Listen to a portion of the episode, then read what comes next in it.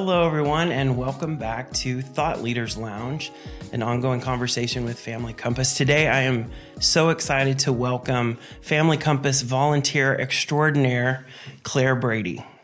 Hi, Claire. Hi. How are you today?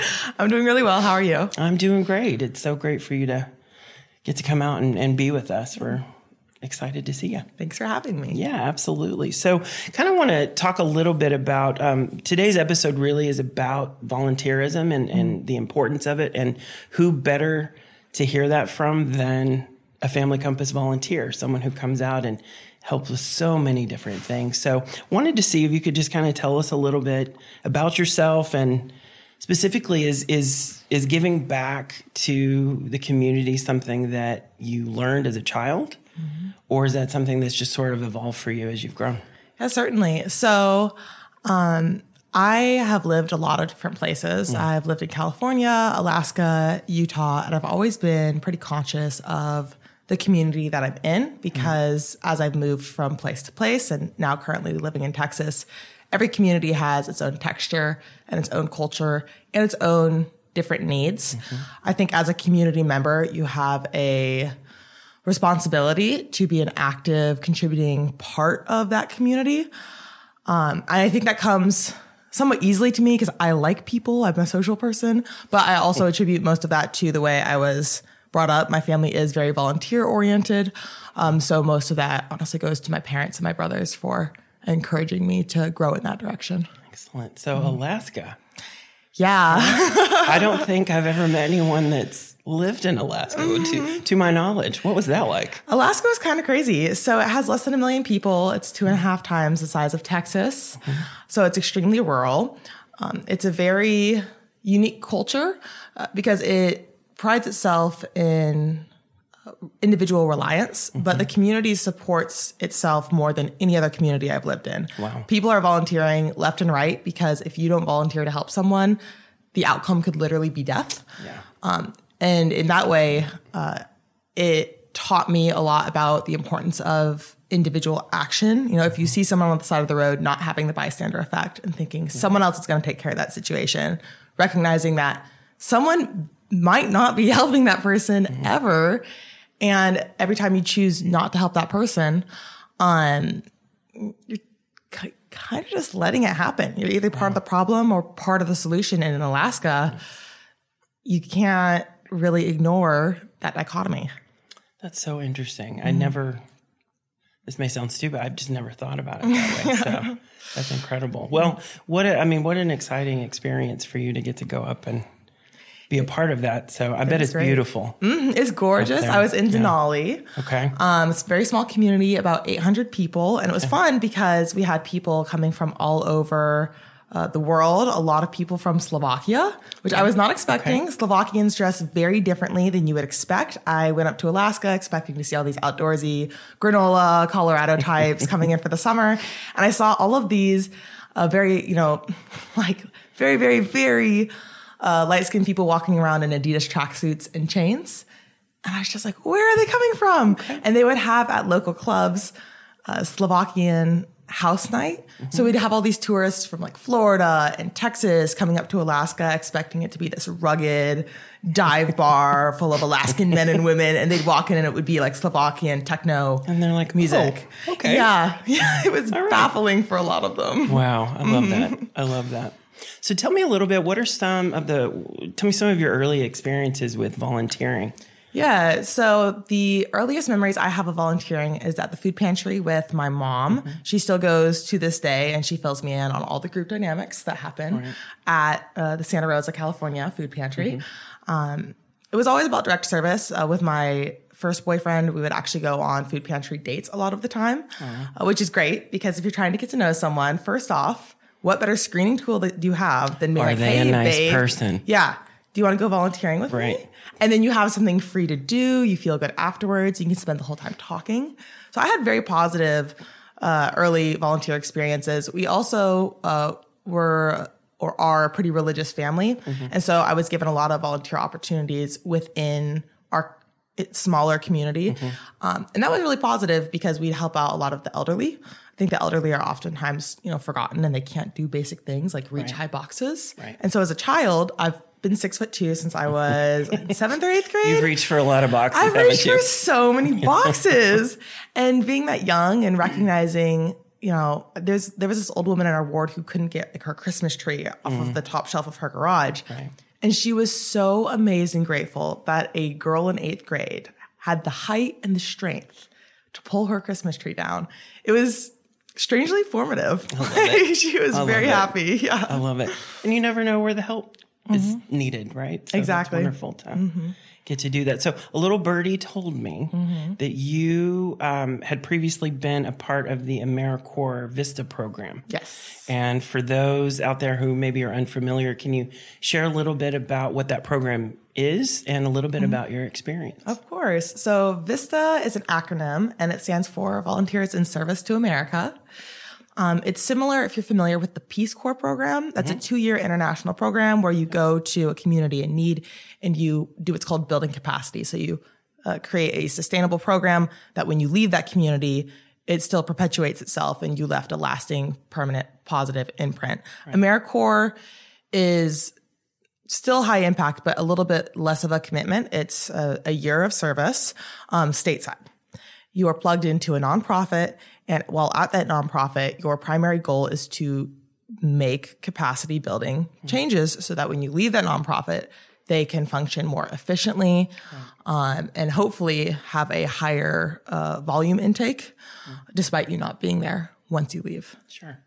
I love that. So, I mean, I think what's so fantastic about that is it's not just a one and done.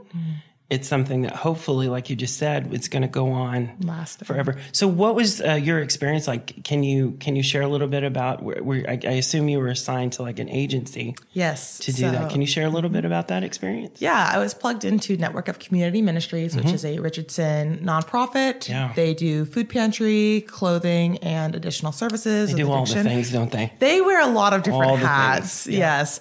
Um, and my time there was really wonderful. I learned so much, uh, frankly, professionally, not to make it you know a selfish thing but i grew a ton as a person Yeah. uh, because you're volunteering full time you're not getting paid. You're getting a very small living stipend.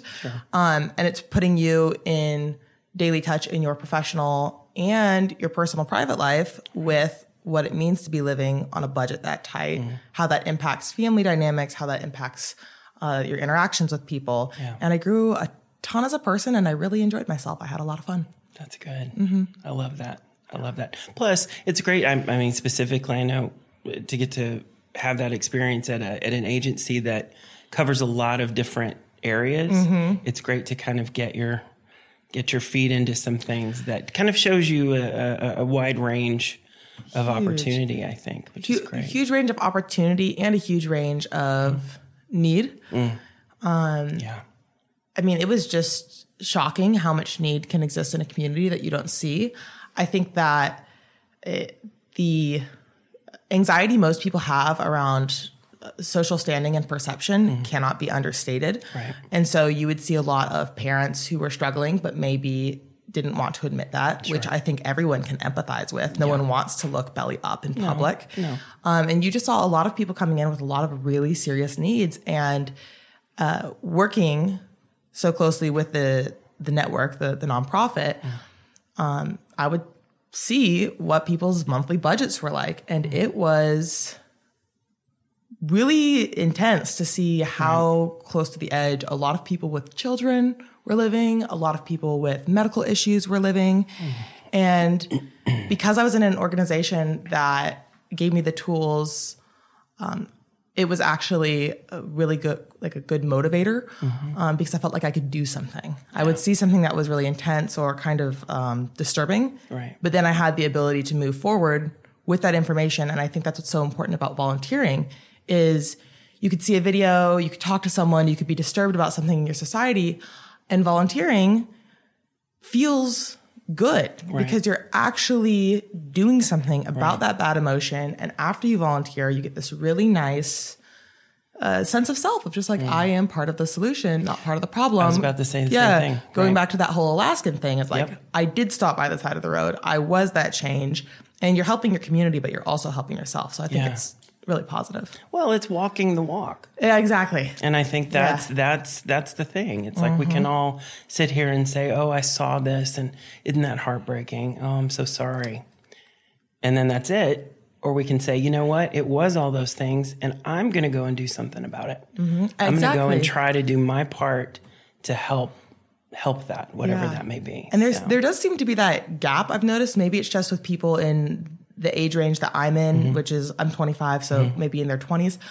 But people will consume all this really hard to watch, hard to understand media and articles, and a lot of people don't seem to realize the way you get rid of that bad feeling Mm-hmm. is to donate, is to volunteer. Like if you feel bad after watching a video or reading an article, don't just let yourself sit in that. You have to pull the trigger and you have to do something about it. But once you do, the feeling largely dissipates. Yeah, and there's this huge positive cascade. You're helping the community, but you're making new social relationships in the organization. right. And it doesn't have to be major. I think a lot of the time people think that they're going to have this opportunity to metaphorically save a child from a burning building. And I mean, ideally that would be wonderful, but ideally. probably not going to happen. right? Exactly. It's the opportunities that the average person, man or woman, gets Mm-hmm. are going to be Am I volunteering on my weekends? Am I donating that 10 or $15 to the cause that I support? You're not going to get, most of the time, that massive opportunity. It's the small ones that count and the small ones, I think, that add up eventually. Absolutely. Absolutely. So what brought you to Family Compass? How did you Mm-hmm. how'd you land in our neck of the woods? sheer luck. Um, one of your uh, one of the employees at Family Compass, I am very close with, um, and I just consider myself so lucky um, because she completely removes that hurdle that a lot of people struggle with in volunteering, which is getting plugged in, which is getting organized, which is finding the opportunities to volunteer. Uh, Kyla, who's Yeah, you I was gonna lo- say let's give her a shout yeah, out. Kyla, So, we love you, Kyla that's nice. Yeah. um, it comes to me when there is a volunteer opportunity and it completely erases that whole middle ground of, of me having to find it. Right. Um, so she, she just plugs me in continuously, makes it very easy for me to get involved and it just streamli- streamlines the process. Well, when I when I introduced you as Family Compass volunteer extraordinaire, I really wasn't kidding because you have kind of you just in a in a short time Mm. you've come in, you've done a lot of go back to all the things. You've come in and done so much for us. Oh, So, um, what are some of the projects that you've enjoyed uh, working with Family Compass on? Mm-hmm. I really enjoyed, as crazy as it sounds, the most recent one we did together of clearing out the storage closet. Oh my and gosh, then that was that was something. That right? was a whole thing. Um, people are so generous in the community, and uh, when you donate something, there is this whole behind the scenes process, right? It's you know with you have to account for it, you have to uh, store it, you have to find the right person. Um, and so to be able to make that process more efficient, I felt really good about because having worked in nonprofit, I know how important that behind the scenes process is for helping the client. Right. And it's not a, a super glamorous thing to be doing, but I think oftentimes the most glamorous, like the least glamorous volunteer activities tend to be the most important on a foundational level. Yeah. So I, I enjoyed that. Well, I don't know if you're a nerd like I am. I enjoy like the organizational part of it. Mm-hmm. Uh, to me, that's just the best feeling to know. You know, we're we're putting all that together. That's actually going to be useful to our program team. That ultimately is going to serve our families directly. So Exactly. it's just to help, like kind of like you were saying, just help make that process a little bit smoother, make it look a little better, but just make it easier. I think. exactly. So, It's like, for lack of a better word, it's the guts of the organization. yeah, mm-hmm. absolutely. No. We would like to extend a very special thank you to Dallas Capital Bank for sponsoring this episode of Thought Leaders Lounge. And now for a message from Dallas Capital Bank. Dallas Capital Bank was founded to provide Dallas entrepreneurs, business owners, and professionals access to a higher level of banking service. Our clients experience true relationship banking from experienced local bankers dedicated to understanding your business and providing superior client service. From commercial and private banking to treasury management, mortgage warehouse, and commercial real estate, we are a trusted banking partner offering the banking resources you need when you need them so your business can thrive. We are how Dallas does business. Member FDIC, Equal Housing Lender.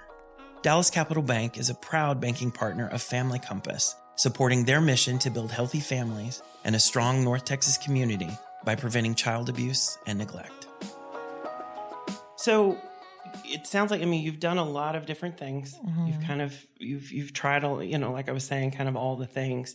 What do you have uh, specifically? What advice do you have for maybe some younger listeners Mm-hmm. out there who are wanting to give back to their community but maybe don't know how, maybe are a little like what is this? What what am I going to be asked to do? Mm-hmm. What advice do you have for them? just make a date. Hmm. You know, Mm. just decide to do it. I remember like when I was in middle school and high school, you know, the same amount of effort that it takes to go get frozen yogurt or in my case go to the beach. Mhm. Like, hey, let's just do this. Right. Just set the date. Get a couple of your friends and send it out to the group chat. Hey, let's go volunteer at the food pantry Sure. on Saturday. Let's go to this event that Family Compass is hosting. It's fun. It feels good. Uh, it's a great thing to do with your friends, Mhm. and it it's just it's a good time. I don't know how else to say it. Um, if you get tired of malls, if you get tired of sitting around, it's a good thing to do with your time, and it's a good time. And I guarantee you, I can. I think I can say this for Mm-hmm. every organization. There is always something that needs to be done. Yes. There's always help that's needed, right? Mhm. So, Absolutely. and great. what's cool is if there's a problem maybe in your school, if there is a problem you've noticed in any of your other family social groups, Google makes it very easy to find a nonprofit that's Yeah. connected to those issues. absolutely. And if you start getting involved at a younger age, it sets you on a trajectory for being more like the person you want to grow into. Mhm. Right. And I think there's the best time to do that is now, especially if you're younger. It's all about setting that trajectory um, that you're going to follow for the rest of your life. I think the lesson is just start. Just start. Just start. Just set the date. Just set just put one foot forward and start. Right. Mhm. That's great. Well, Claire, thank you so much for being here today. And honestly, just from a, on a personal note, just thank you for everything that you do for Family Compass. Happy to. You've helped us so, so much in your time with us. And we look forward to a wonderful relationship with you as we move forward. Thank you. I'm looking forward to it as well. Thank you so much. So, as always, we want to leave everyone with an inspirational quote to uh, take into the world with you. So, today's quote is by the great Arthur Ashe Volunteer, start where you are, use what you have, and do what you can. Thanks again for joining us for this episode of Thought Leaders Lounge. Be sure to stay tuned for the next episode coming out in a couple weeks, where we will discuss all things fundraising with Executive Director of the Storehouse of Collin County and community philanthropist Candace Winslow. And be sure to subscribe to Thought Leaders Lounge on Spotify, Apple Music, YouTube, or wherever you get your podcasts. For our listeners out there in the DFW area, we invite you to get involved by joining our volunteer website to be notified when opportunities arise. Visit us at timecounts.org family compass to make an account or visit us on social media if you have any questions. We're on Facebook, LinkedIn, Instagram, all at Family Compass. See you next time.